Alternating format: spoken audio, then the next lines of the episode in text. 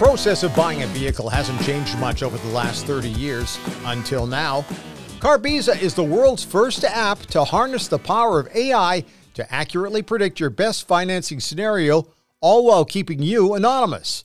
We'll be chatting with many people who are here to help, to guide you, to make it easier for you to understand. That's what this Carbeeza podcast is all about. My name is Bryn Griffiths, and joining us is Kevin Wong. It's our job to guide you through the exciting, complex world of buying a vehicle. And on today's episode, joining us is the V P of Sales and co-founder of Carbeeza, Nick Samaha. Hey, Nick, how you doing today? What are we talking about? Well, I'm doing really well. Thanks for asking, Bryn. Uh, you know what? I think it's really important today to touch on trade-ins or whether you should sell your vehicle privately. Well, where do you want to start with that? Well, you know what? Obviously, consumers have many options when they're trying to dispose of a vehicle, right? So if they want to upgrade a vehicle or really buy something different because of maybe their needs has changed, they should really pay close attention to the options available to them. So they can either trade it in, and there's a significant advantage when somebody trades in a vehicle. We'll touch on that here a little bit later.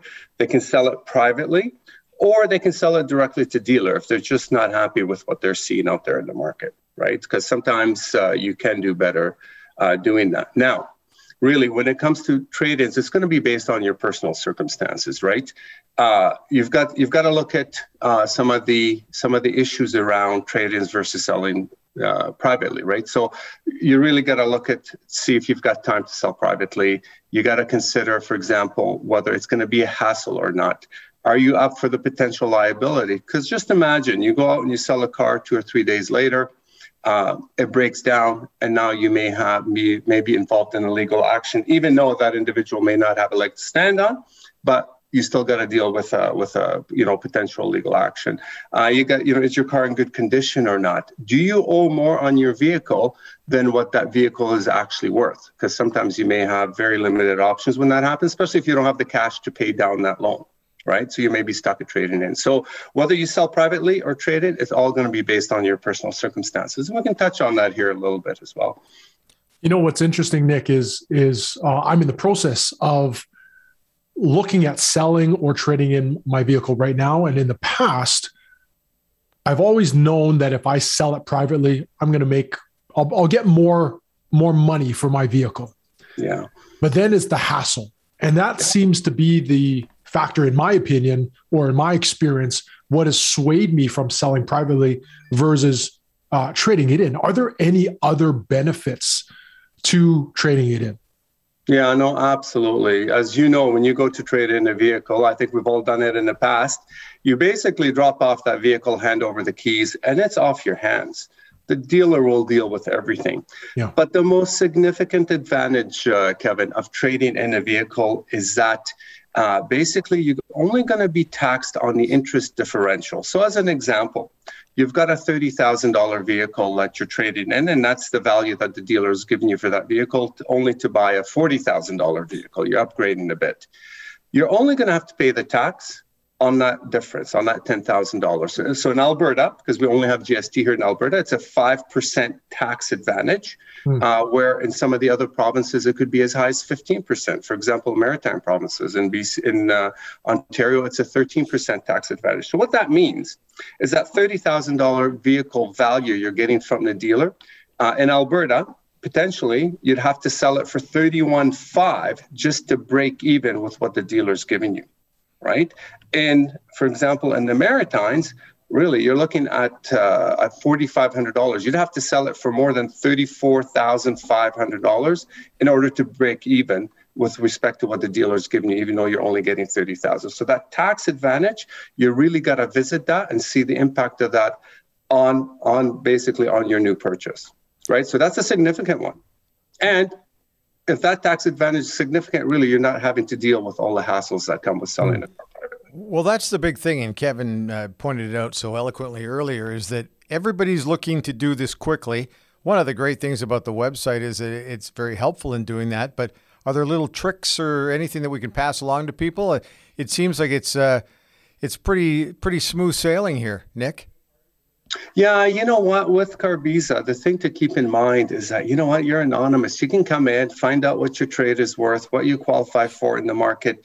If you let us know what you owe on that vehicle, we'll show you the tax advantage as well, so you can see the actual value that you're going to get for that car. Now, you really have to be careful when you're trading in your vehicle, because of course there's some disadvantage, right? You're going to be shown the trade allowance versus the actual ca- cash value. And I can kind of break it down for you here shortly. Sure. When it comes to some of the disadvantages that you're dealing with uh, when you're at a dealer trading your car, you're always going to get, frankly, a lower amount, typically less than wholesale. The reason that you get less than wholesale, Bryn, is really the the dealer never truly pays over wholesale for a vehicle. So he's got a couple of options when they're looking to purchase, right? So he's either purchasing from auction, where he's paying wholesale, other wholesalers. Uh, when it comes to leasebacks, that value of that vehicle is predetermined, uh, frankly, uh, right? Because it's all about the residual value.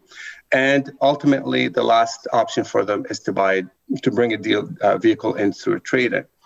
When they're looking at that trade-in, when it comes to valuing it, they have to account what it's going to cost them to get it frontline ready. Uh, for example, a two, three, four-year-old vehicle, you may get fifteen hundred to two thousand less than wholesale, because that's what it's going to cost them to get it, frankly, to a point where they're able to sell it. And remember, a dealer has to deal with regulatory bodies. In Alberta, it's AMVIC. Ontario, it's AMVIC. B C, it's V S A. And they mandate that the vehicle is in certain condition. For example, windshield's got to be in good shape. The tires can't have less than a certain amount of tread, nor can the brakes. The brakes have to be have to meet certain specs. All of that typically costs a lot of money, and that's where that fifteen hundred to two thousand dollars less than wholesale comes in. Because when they spend that on the vehicle, they'll get it to wholesale value.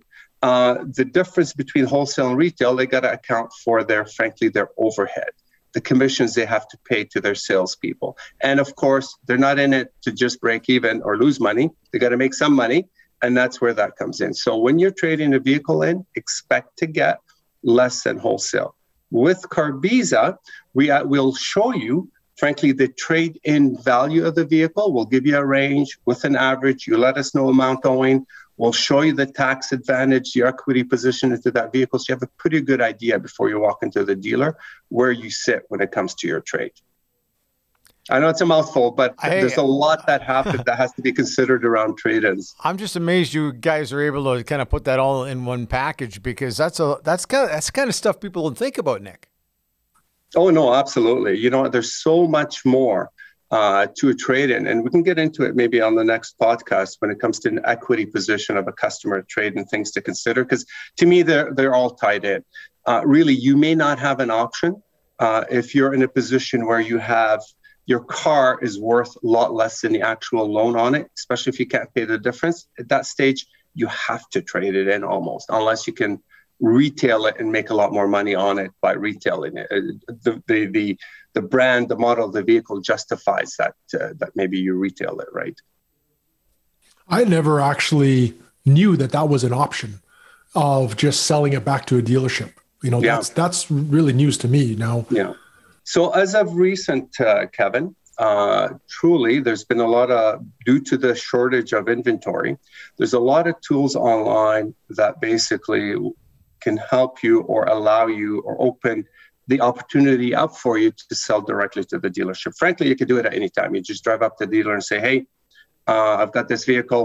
I don't want to trade it in. I'm just selling it back to you. And the nice thing about actually going down that route uh, is that you're going to know exactly what your vehicle, what you can get from a dealer. And it pays to shop around, because you still have dealers out there that, uh, you know, hope the heck that you haven't done your homework, and they're going to try and steal that trade from you. You know, there's a saying out there when it comes to finance, really, he who knows the least pays the most, right? Well, this is going to cost you the most because you haven't done your homework. So when you shop dealers to find out where you're going to get the best value, you might be pleasantly surprised where you're going to get an honest dealer out there that's actually going to give you what the vehicle's worth, and now it makes sense to trade it in. The one thing you have to keep in mind is if you're replacing that vehicle, it's got to be worth it, that it makes up for that tax advantage.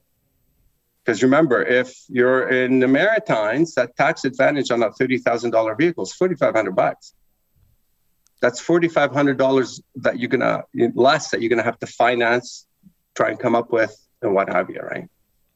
That's a great point. You know, that, that's something that I, I actually didn't consider in in in in my previous car purchases. So that's very valuable, Nick. You know, sorry, go ahead. You know what, you finish.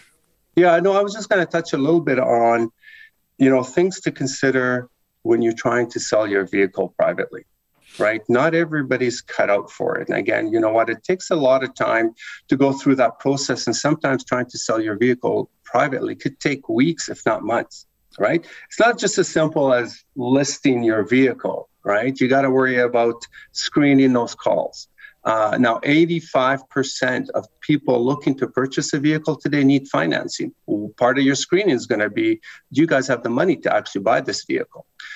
fifty percent of the appointments that get set up, you're going to end up with no-shows, right? Uh, when it comes to test drive, you got to make your, sure your insurance company will cover the other person test driving your vehicle. You got to make sure they have a driver's license to test drive your vehicle.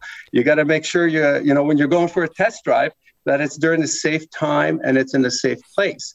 Never go alone for a test drive. Now you're going to have to make sure you've got a friend available to come with you or a family member.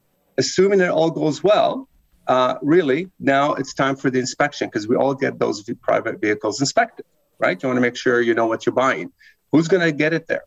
Um, are you going to drive it there, or are you going to go with them Uh, to take it there and have it inspected? Assuming that all goes well, hopefully you know how to negotiate, because now you're at the negotiating step, right? You got to make sure you uh, try and maximize your return on that really good vehicle, because that's what that consumer's interested in it. Uh, and then, of course, are you going to get paid? You got to make sure you get paid before you release that vehicle. So there's a lot of things that come into play when you're selling a vehicle pr- uh, privately, but it's worth it uh, for some people. Uh, only because it's the right vehicle and it's going to get them uh, basically significant amount of money in, as as opposed to not, right? Kevin's going through this right now. I did this a year ago, and I got to tell you that the biggest issue for me was resources. Getting the information to help me get through the process was really tough. It's one of the best parts about the website we've got going here is that you, you're basically guided along, and it, it doesn't matter what part of the country, and it's all it's all being addressed. That it just seems so natural and so simple, Nick. Yeah, no, Bryn, absolutely, and that that was our goal with uh, with Carbeeza. There's a lot that happens in the background. Uh, like I mean, you're talking significant processing power and A I. It's it's really an enterprise solution. But when you're utilizing the application, everything is really simple. Right, it's it's as simple as you letting us know what you have.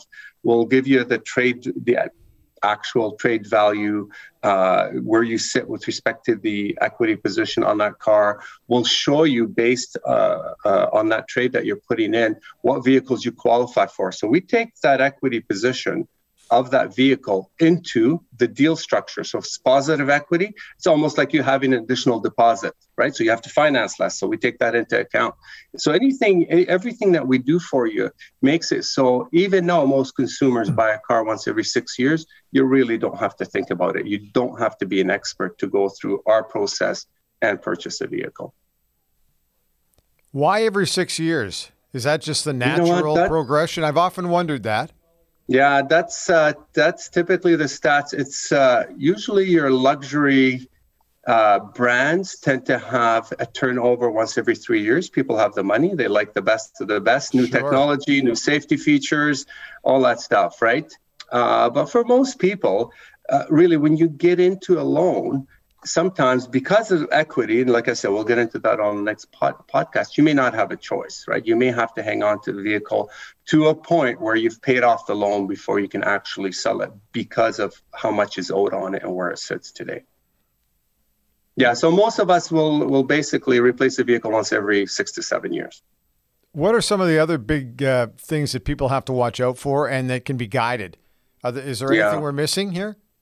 You know what? Just do your homework. In all honesty, do your homework, shop around. This is a significant purchase for you. The loan that you end up getting into, if you're financing the vehicle, uh, the amount of the loan is, is really going to be impacted by, by what the value you get on your trade. Uh, that vehicle is worth money. Uh, you got to make sure, you know, you're going to want the most amount of, for that vehicle. The dealer's going to want to give you the least amount for that vehicle. Because again, they make money. They need to make money as well. So uh, with you doing your homework, you actually can make an informed decision on whether this is a good deal for you or not. Remember, keep in mind the, the uh, tax differential. Uh, right? That's significant when you're trading in a vehicle. And if it all makes sense, absolutely, then the trade is is worthwhile. Now, if you have an older vehicle that's got one hundred fifty thousand kilometers and over, the dealer doesn't want it. And it's always best to retail that vehicle. You'll always get, you know, one thousand to two thousand more than than you would expect at a dealership. Because it's an affordable vehicle, right? Yeah, over one hundred fifty thousand yeah, is what you say. Wow. Yes, yeah. The dealer doesn't want it, right? He doesn't have much of a market for it. He's going to have to wholesale it. He's really going to give you a low offer on it because odds are it'll probably go to auction. There's a cost to get it to auction. He, they have to detail the vehicle, clean it up. Somebody has to get it there. And they have a seller's fee, right? So yeah. because he needs to get the proper amount of money on it, you're the one that's going to be paying for all of that based on the offer that you get from the dealer. So it's always best to retail a vehicle that's got one hundred fifty thousand clicks or more. Is there a rule of thumb, Nick, when you're shopping your vehicle for a trade-in value? Is there a rule of thumb of what would be standard for trade-in value uh, yeah, on, you know, on a vehicle? Yeah, absolutely. You know what? It's it's pretty difficult for most consumers out there to get the actual trade valuation, right? So what we do with Carbeeza is that we'll give you that actual value. We we give you the black book trade-in value. Typically, that range is a little bit lower than wholesale. And the reason for that is that we're accounting for the frontline cost of the dealer, which is what they're utilizing. And that's the number they're going to use when they make you an offer. So when you go into the dealership, you know if you're being lowballed based on wholesale, uh, you know uh, basically once you value your trade, whether, you know what, I there's significant amount of money. My tr- my trade valuation's coming up as twenty thousand dollars. These vehicles are retailing at thirty. You know what, even if I do less than retail, average retail, I'm still going to be ahead by eight thousand dollars as, as opposed to giving up that eight thousand dollars, right? So you have that information for yourself to know which direction to go, right, through Carbeeza. One other so, thing. Sorry, sorry, go ahead, Kevin. So is there, so black book value is what people should gauge their trade-in value on? Is that what you're saying?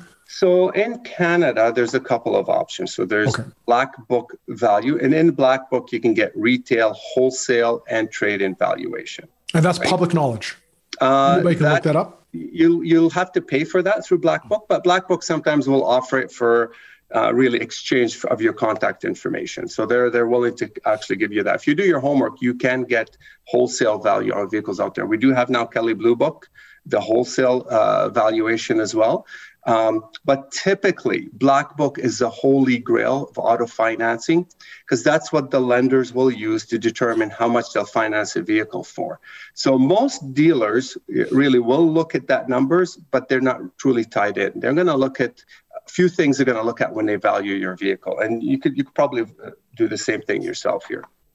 Okay. Your make, model, trim, Nick, uh, condition of your vehicle.